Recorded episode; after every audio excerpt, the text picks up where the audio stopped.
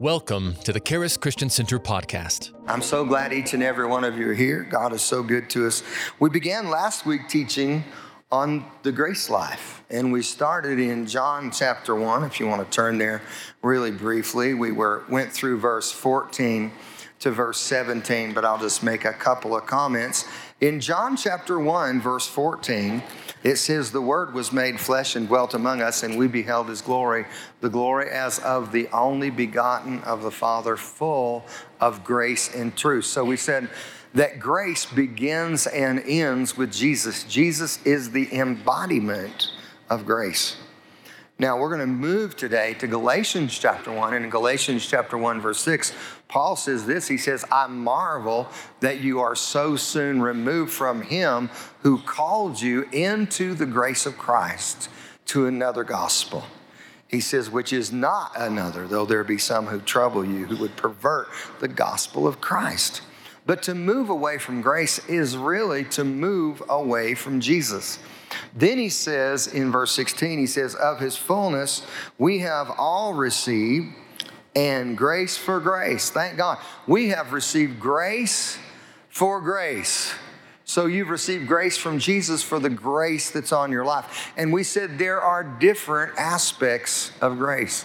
Not only are we saved by grace, like it says in Ephesians chapter 2, verse 8, we grow through grace. The Bible says in 2 Peter chapter 3 verse 18, grow in the grace and the knowledge of our Lord and Savior Jesus Christ.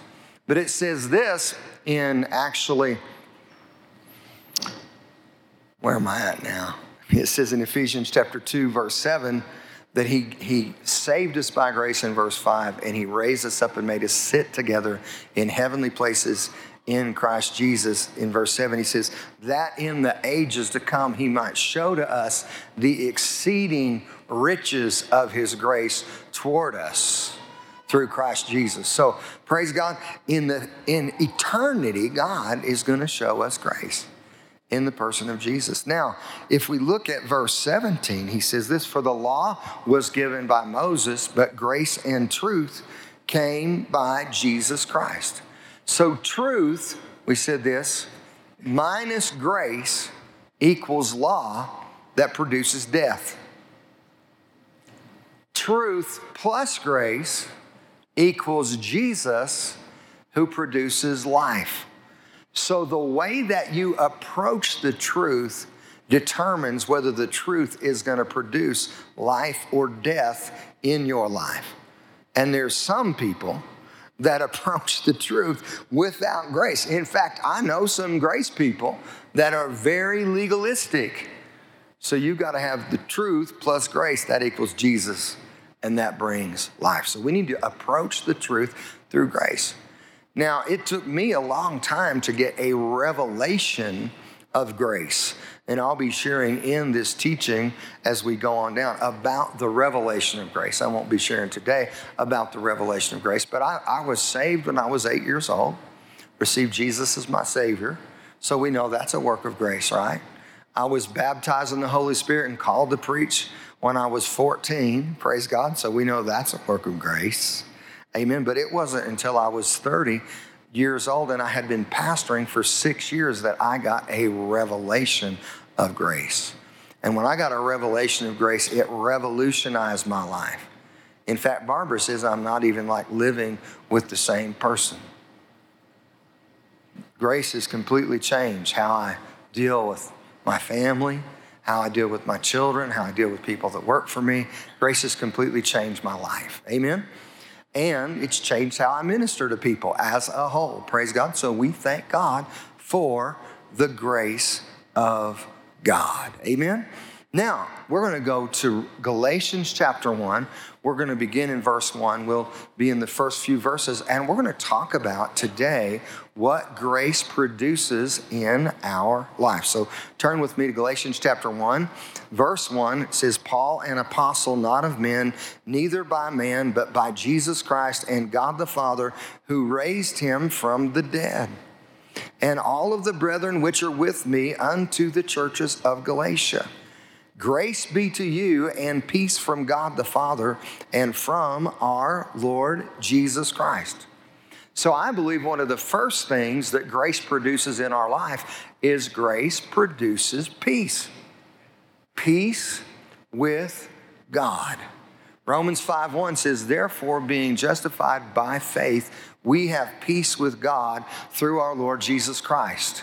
The New King James says it this way, having been justified by faith. Since we have been justified by faith, we have been justified by faith. We are at peace with God. And grace and peace. Now, realize that 17 of the 26 New Testament books start with grace and peace. All of Paul's named letters that he wrote by name, with the exception of Romans, start with grace and peace. First and Second Peter start with grace and peace. Second John starts with grace and peace. Jude starts with grace and peace. And even Revelation, it's the revelation of Jesus, by the way. It's the revelation of grace. Praise God. Begins with grace and peace. So when, when you come to know grace, you're going to operate in more peace. Now, there are things that'll try to get you out of peace, right?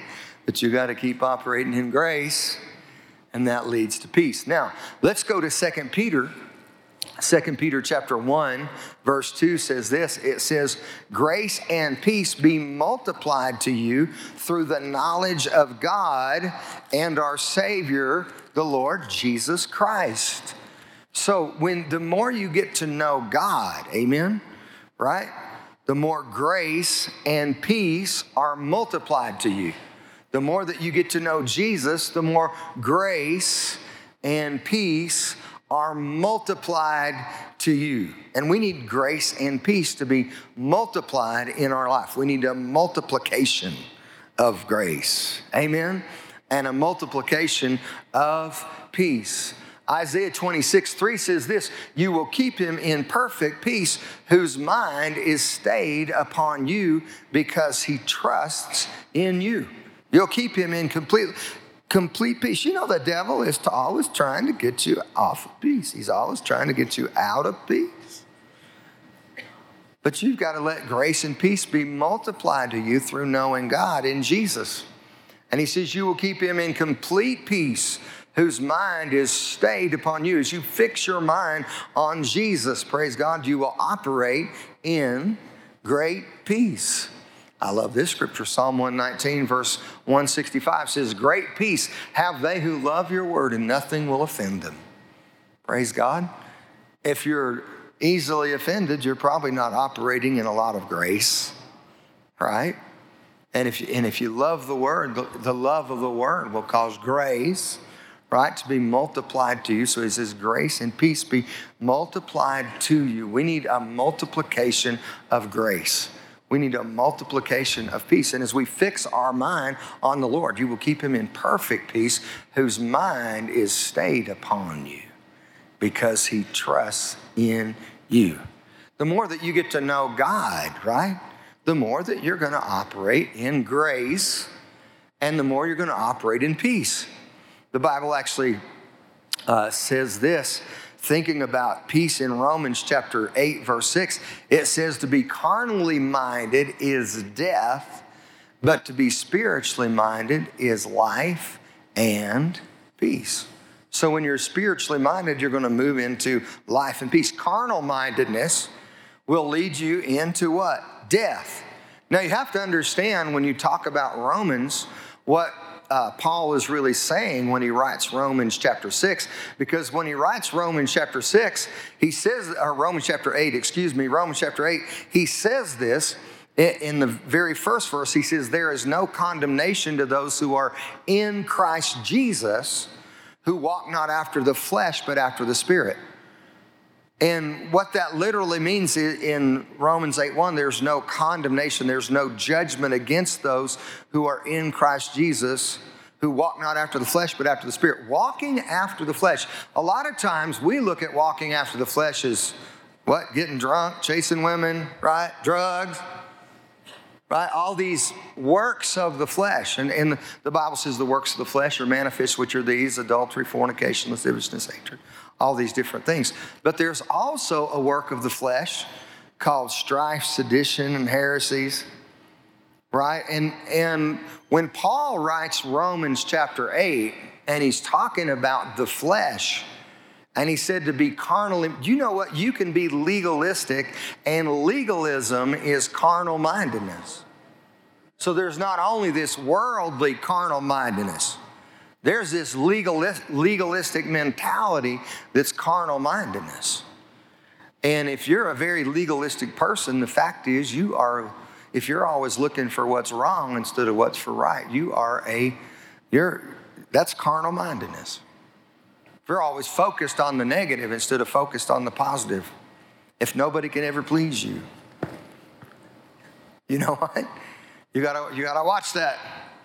Hallelujah, because you're, it, you can get into the flesh rather than the spirit. Amen? So we want to do things right, but we don't want to make it a work of the flesh. We realize it has to be a work of the spirit, it has to be a work of what God is doing. Amen?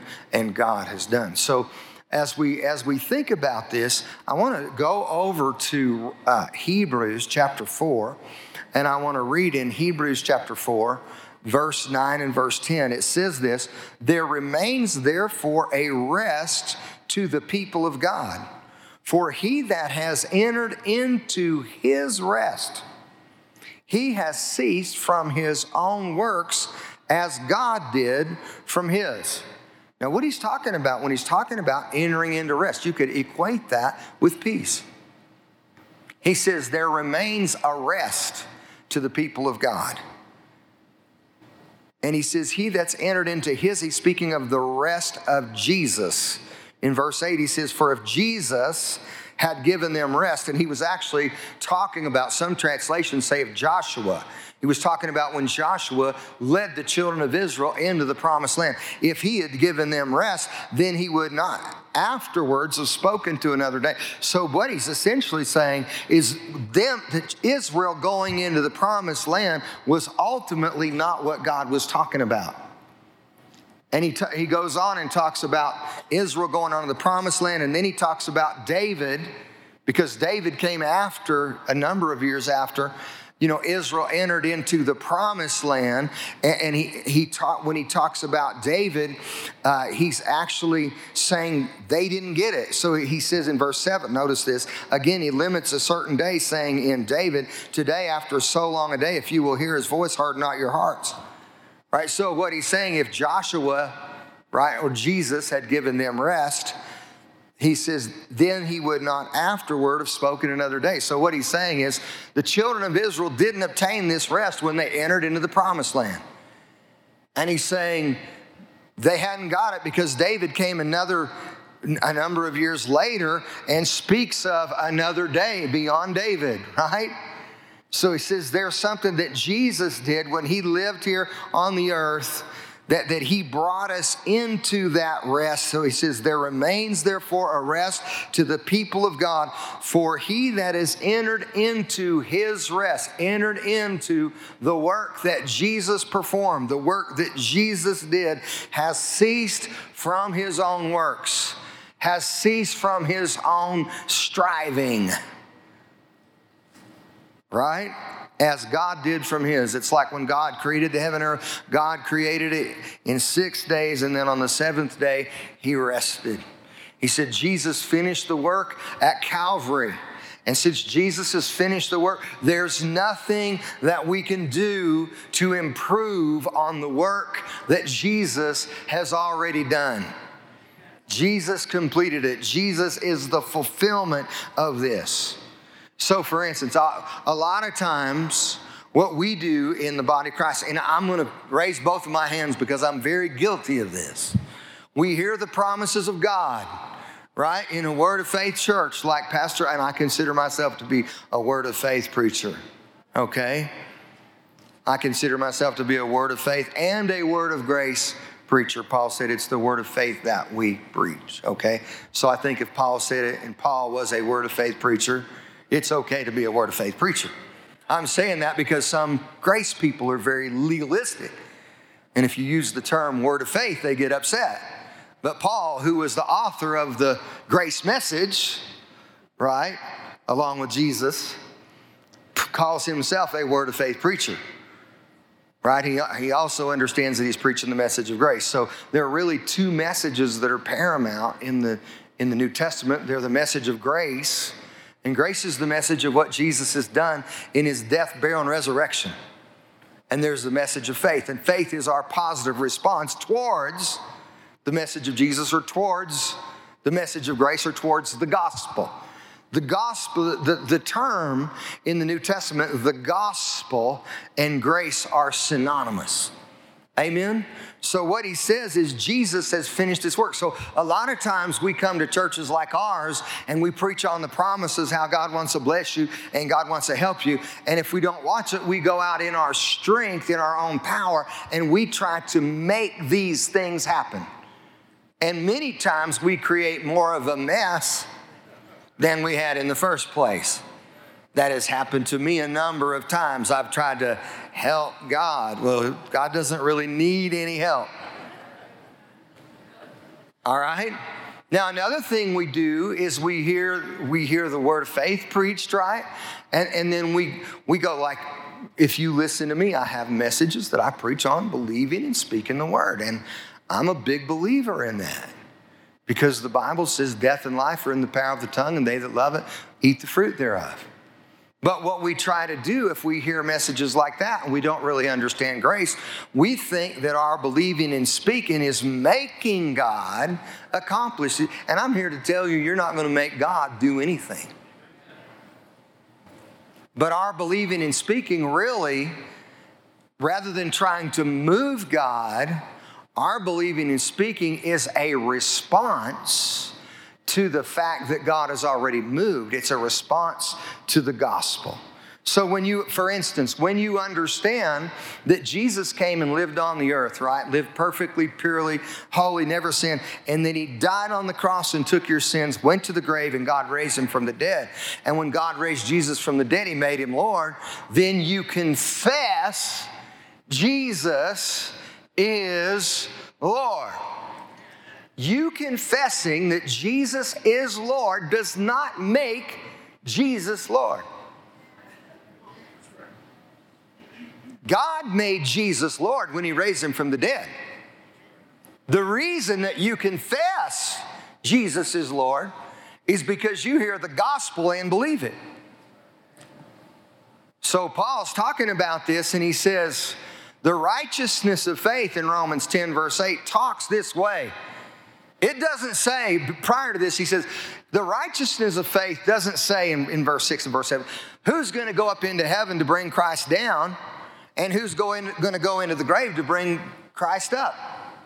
The righteousness of faith says this the word is near you, even in your heart, in your mouth. That is the word of faith that we preach. That if you will confess with your mouth the Lord Jesus, and believe in your heart that God has raised him from the dead, you shall be saved. For with the heart man believes unto righteousness and with the mouth. That's how you got righteous. You didn't do anything to get righteous, you believe the gospel. And with the mouth, confession is made unto salvation. So when I heard that Jesus came, right, and Jesus lived a sinless, holy, perfect, pure life and died on the cross for my sins and went to the grave and conquered the devil, and God raised him from the dead and made him Lord, I confess Jesus is Lord. And the reason that I confess Jesus is Lord is because I believe the gospel. I believe that Jesus is Lord. Hallelujah. And you know what? That's how faith works. It, it works that way in every aspect of the gospel. So when I when I believe that not only Jesus took my sin, but Jesus took my sickness, right? And by his stripes I was healed. I was already healed. I'll say, by Jesus' stripes I was healed. And I'm not trying to move God. I'm not trying to get God to do anything. What I'm doing is I am realizing that God made Jesus my healer when he died and rose again. And because of that, I say, by Jesus' stripes, I was already healed. I'm not trying to move God. I'm not trying to make God heal anybody. He already healed them in one sense of the word 2,000 years ago. When I say I'm blessed and highly favored of the Lord, do you know why I say I'm blessed and highly favored of the Lord? Because I believe I'm blessed and highly favored of the Lord. I'm not trying to get God to bless me. When I say Jesus is my provider, He provides all my needs according to His riches in glory by Christ Jesus. My God supplies all my needs. I'm not trying to get God to supply my needs. I'm not trying to move the hand of God. The, the, hand of God already moved 2,000 years ago, but I just heard the gospel and I believe that God is my provider and I believe that He already made provision for me 2,000 years ago. And so, because I believe the gospel concerning what God promised me and what Jesus accomplished at the cross when, God, when He died and rose again, I'll say, Jesus is Lord. Jesus is my healer. By his stripes, I was already healed. God is my provider. I am blessed by the Most High God, the possessor of heaven and earth. I'm not trying to move God, I'm just agreeing with what God's already done. You see the difference in that? So here's what we do if we if we're not careful when we hear the word of faith preached, we try to go do these things to make God do so, and God's already moved rather than entering into what He's done. Praise God. But when you find out what He's already done, then you move into it. The blessing's already there. The provision's already there. Amen. The healing's already, the healing's already. Jesus isn't going to the cross again. He's not taking stripes on his back again. Amen. Jesus is not dying again.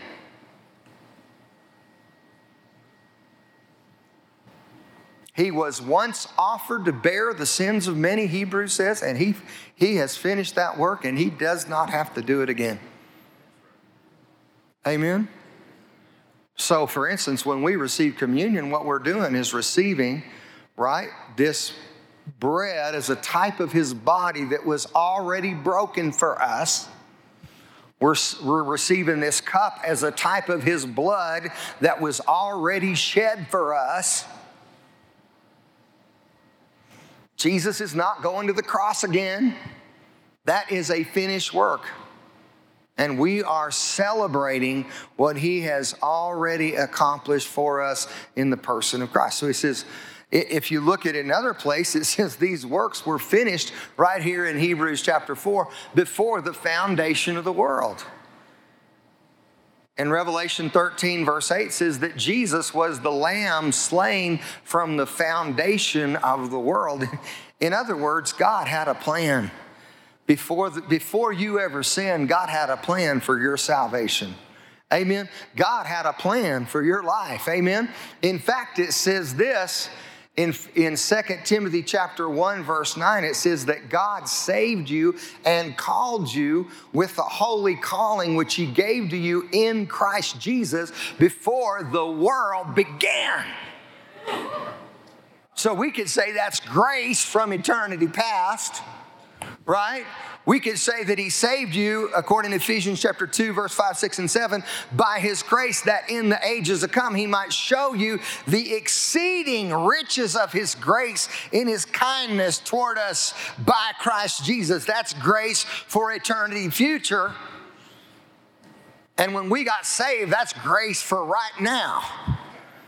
Amen. For by grace are you saved through faith, not that not of yourselves, it's a gift of God. Amen? So, what we're doing, we're just entering, when we hear the gospel and believe it, we're just entering in to this great plan of grace that God had from the foundation of the world. Amen? And I'm telling you this a lot of people, when they pray their prayers, they're trying to make God accomplish it.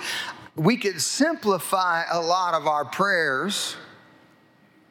In fact, this is what I've been praying for Charis Christian Center, I've been praying that we are moving into the purposes and plans that God has for this church from the foundation of the world. I believe that we're moving into the purposes and plans of God. Amen. In other words, I'm not trying to think it up or I'm just trying to find out what that is and move into it. Praise God. And, and when I find out, Carla Gifford, stand up. Carla's a wonderful woman of faith. But years ago, Barbara and I pastored in Kit Carson. We pastored there for 13 years. And then God called us to come here to Colorado Springs and start another church. And, and, and when we shared this with the church, Carla spoke to me. She gave me a word. This is a wonderful word that she gave me. She said, Pastor Lawson or Lawson, you know where you need to go, you and Barbara? I said, Where? She said, You need to go to Colorado Springs because God's already there and He's waiting on you to get there. And He'll be there when you get there. And so many people are trying to go and make things happen. It's a great word, Carl. I love you. Amen. So many people are trying to trying to, to, you know find out something and then make God accomplish something. It just works so much better to find out what his plan is and then move into that and the blessing's already there. Amen. Javier and Alicia, great example. About a year before they came here, right? They had already been here. They had already been to three years of Bible school. Right? Javier, Javier went back to Mexico. Alicia went back to her home church in Seattle. And about a year before they came here, they came here in February, right at the beginning of the pandemic. About a year before that, in April, Javier, God had been speaking to him and asking him something, and he was communicating back. And, and God spoke to him, said, You're going to go back to Colorado. And so Javier told his pastor, Pastor Bobby Crow, who's going to be preaching here in a couple weeks in our early service, he said, Pastor, we're going to be going back to Colorado. Bobby didn't know. Right? If that was right or wrong, he said, Well, we'll see. But Javier to talk to Alicia, he said, Alicia, has God been saying anything to you? And I may get, not get this story quite right, but it's pretty close. But, but Alicia said something like this Yeah, I, I think he's telling me we're going to be going back to Colorado. And through an amazing, you know, structure of events, I ended up in Mexico preaching in February of 2020. And while I was preaching there, Javier was like in every, every service, and we needed a youth pastor at that point in time. And, and I came home and told Aaron, and Aaron said, I'll tell you who your youth pastor is. Your youth pastor is Javier. You said you want somebody that connects with the kids and that communicates with them, and he does, right? And, and so we know because of those events and how they were structured, we know that that was God's plan, right? And then after, I didn't say anything to Javier when I was there. I just told Aaron. He came to every meeting I was in. Even we were in the truck together one night after service, and somebody asked him a question. And when they asked him a question, here's how he answered that. And he answered the exact answer that I gave him in Bible school three years earlier. and Aaron's like, He's your youth pastor, Daddy. So I called his pastor, Pastor Bobby Crow, and I said, uh, Pastor Bobby, we're thinking maybe Javier should come here and uh, maybe be our youth pastor. And Pastor Bobby says, Well, I think that might be the Lord. Now, God spoke this to Javier 10 months earlier, right? And then a couple hours later, Pastor Bobby called me. He said, That is the Lord. So he went and talked to Javier, and then Javier called me, and then we made arrangements for Javier to come. Alicia was already coming with her dad from Seattle because there was going to be a men's thing at Charis.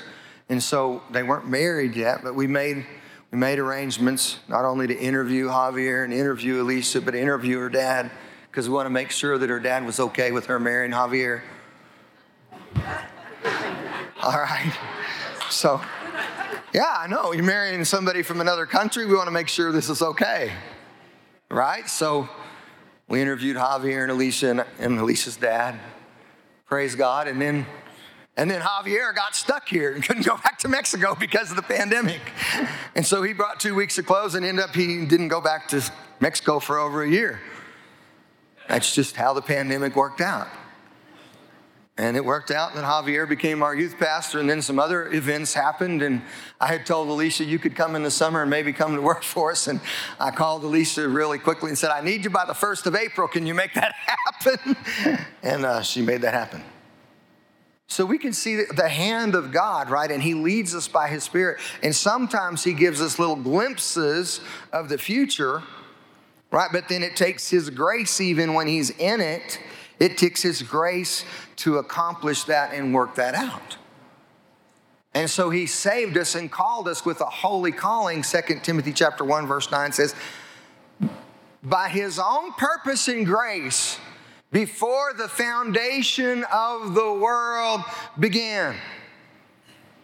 You know, Aaron, he went and studied all this and listen, I didn't want to try to push any of my children to go into ministry. A lot of pastors try to do that. I didn't want to do that. Now, we're all ministers of the gospel as born again people in one sense of the word. But Aaron, Aaron was doing some different things. He got his master's, he was getting his doctorate, but he was, he was dating this born again conservative Catholic girl. And he dated her just for a little bit, and she said, I can't marry you.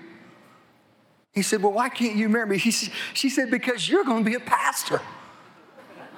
Aaron's like, this is weird because she knew I was going to be a pastor before I knew I was going to be a pastor.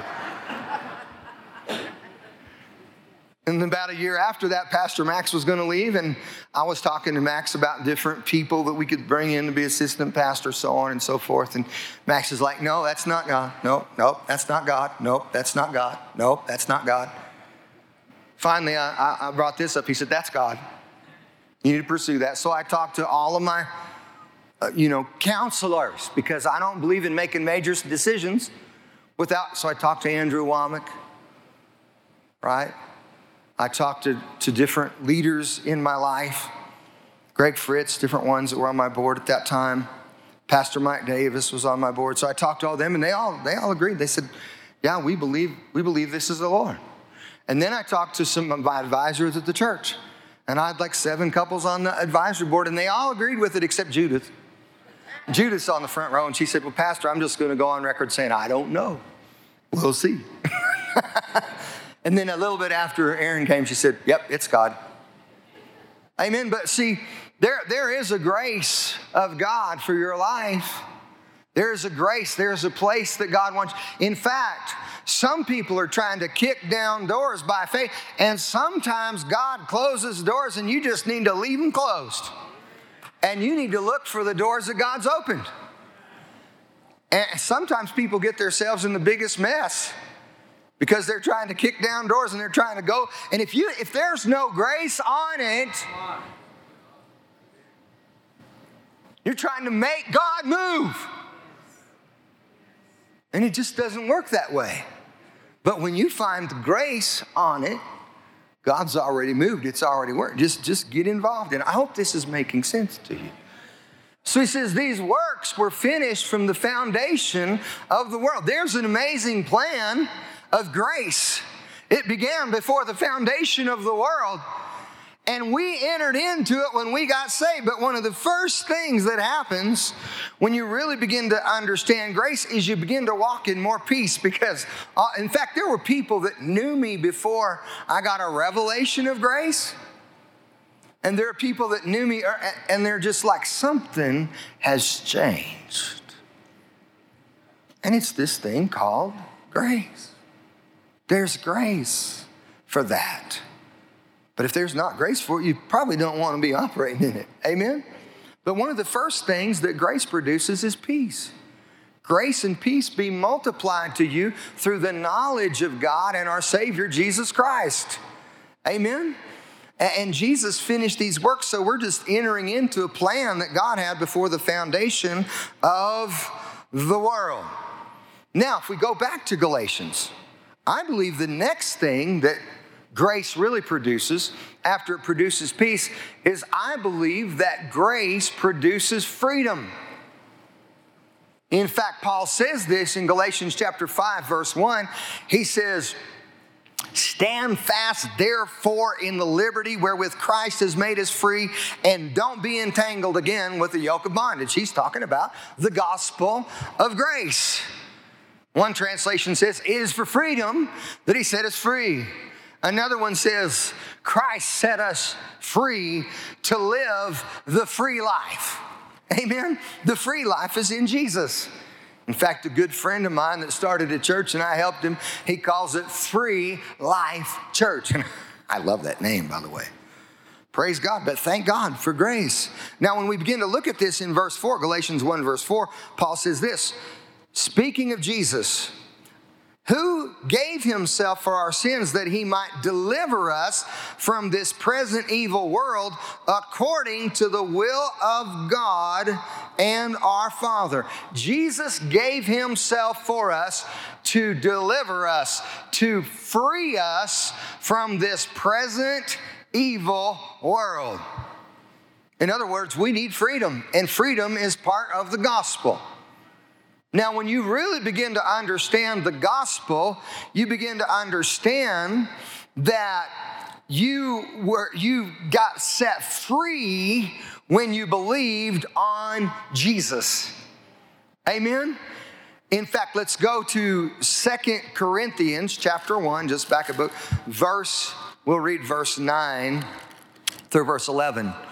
Paul says this We have the sentence of death in ourselves that we should not trust in ourselves, but in God who raises the dead, who delivered us from such a great death. We have been delivered from such a great death. Now, what death is he talking about? He's talking about you've, you have been saved, right? And he's talking about when you were saved, you were delivered from spiritual death. Now, if we define spiritual death, right, in a in a term that's understood widely by the church, what would we define? How would we define spiritual death? Separation from God by sin. That may not be the most correct biblical definition. I believe a more correct definition you can find in Ephesians chapter 4, verse 17 and verse 18, that says, we were alienated from the life of God through the ignorance that was in us because of lust. When lust entered in, when sin entered in, right, it caused us to move away from God. We were alienated from the life of God because the ignorance that was in us. Sin will make you spiritually retarded, it'll make you spiritually ignorant. So when you move into sin, right, it causes you to be spiritually ignorant, ignorant, and it causes you, because you're spiritually ignorant, to move away from God. That's why Paul says in, in verse 6 here, right? And we're to get there another time, but he says, I marvel that you're so soon removed from him who called you into the grace of Christ to another gospel, which is not another, there's, though there are some who would be who would trouble you who pervert the gospel of Christ. You don't want to move away. What happened to Adam and Eve? when they sinned in the garden. They tried to hide themselves from the presence of God. But what did God do? God came in the cool of the day and he said, Adam, where are you? God came after them. So that's why I believe that's a more correct definition for, for spiritual death is being alienated from the life of God through the ignorance that is in you because of lust. That's right out of the scripture. Because you know what? God didn't alienate himself from us, we moved away from him.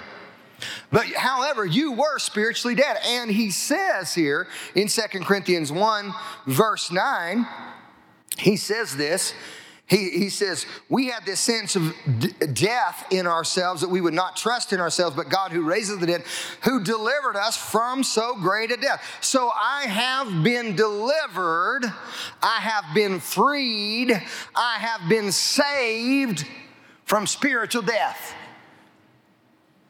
How did that happen? I believed on Jesus.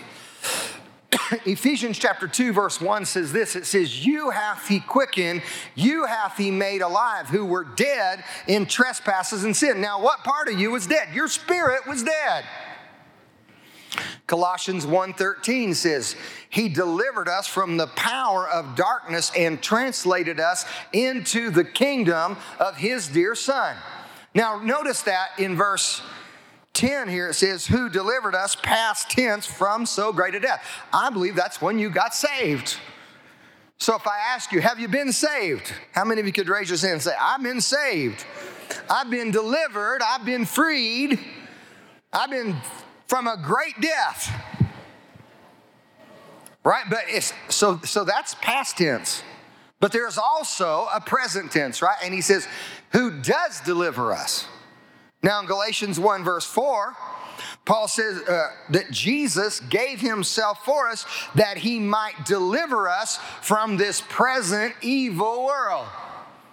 Now, how many of you know that you've been saved and you know that you're saved? You don't have any question whether you, you know that you're saved, and yet you could still be tempted with evil because we're in a world that's been affected by sin and by Satan. And we're trusting not only have we been delivered, but we are being delivered.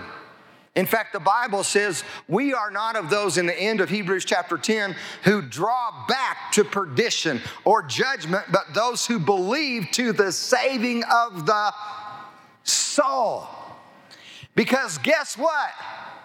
Your spirit wasn't the only part of you that needed saving, your brain needed some work. Amen? And come up here and give me five. my brain needed an overhaul. Yes. Yeah, my brain, my spirit got born again. My spirit became a new creation. There, there, it can't get any better than it already is. But my brain needed an overhaul. And by the way, it still needs a little tuning up. Probably even right now. Even this morning. Need a little brain tune up. Struggling in my brain. But Jesus came so you get brainwashed because your brain needed washing real bad. Call that the washing of the water of the word. So he says, We are not of those who draw back, Hebrews chapter 10, the very end of the chapter, unto perdition, unto judgment, but those who believe to the saving of the soul, because I'm not 100% spirit. I am a spirit, I possess a soul, and I live in a body, and my, my brain, my mind, my will, and my emotions still needs some work. In fact, I can remember my dad being in an Andrew Wommack meeting years ago when we first came into the full gospel. And, and, Andrew gave an altar call for this, and my dad went forward for prayer. And he gave an, call, an altar call for something else, and my dad went forward for prayer again. And he gave an altar call for something else, and my dad went forward the third time. And finally, my dad said, I guess I just need an overhaul. Hallelujah. Amen. Well, some of you need an overhaul. Praise God. You need a, you need a, you got a spiritual overhaul, not an overhaul. You got born again. You got a brand new spirit made in the image of God, but your brain needs overhauled. Amen. And because you're in a world that's been affected by sin and Satan, it's going to need some tuning up on a regular basis. Because you can get off course, you can get off track. And a lot of good people have. So you got to keep renewing your minds, right?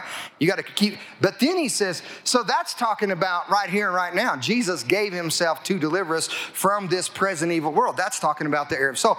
But then he says here in 2 Corinthians 1, verse 10, in whom we trust that he will yet deliver us. That's in the future.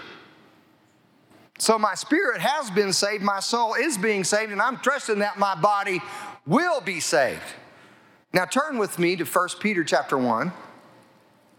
I'm going to read verse 13 and then we're going to go back and read some other verses. But in 1 Peter chapter 1 verse 13, the scripture says this, gird up the loins of your mind, that's what we're talking about, and be sober, right? Know where you're going, what you're doing, and hope for the end for the grace that is to be brought to you at the revelation of Jesus Christ. When Jesus comes again, there's going to be grace.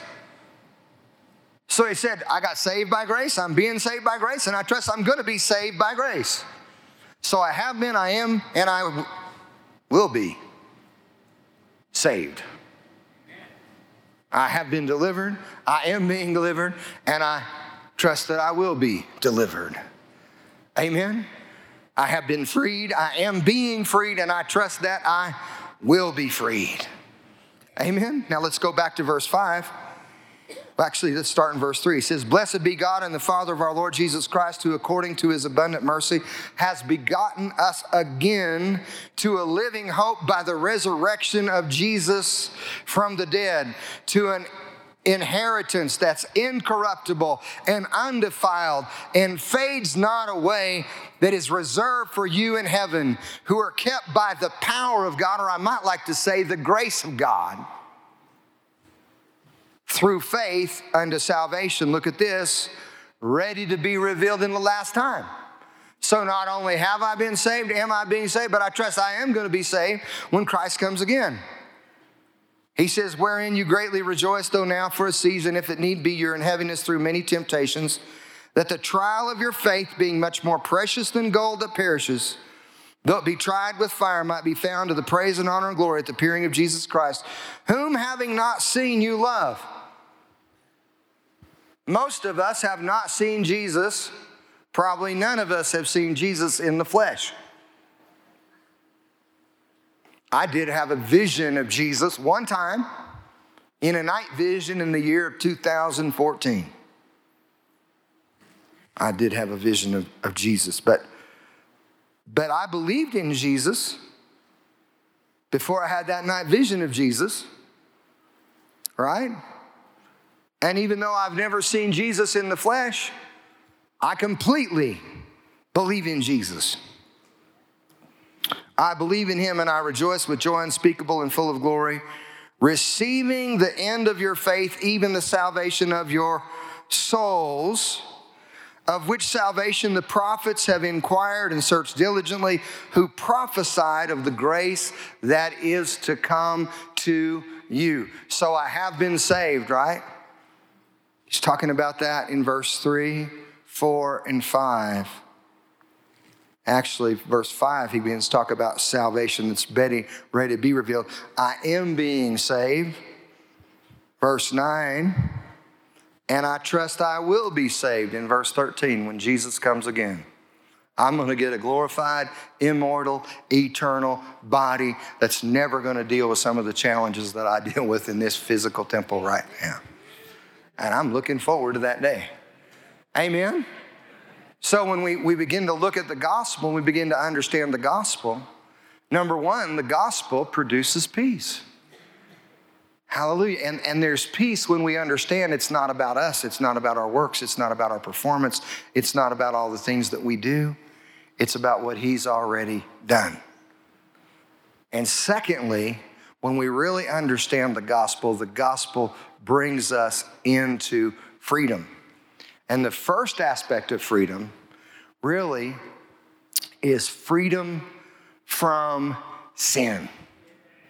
And, and, the way that we really get freedom to sin work, right?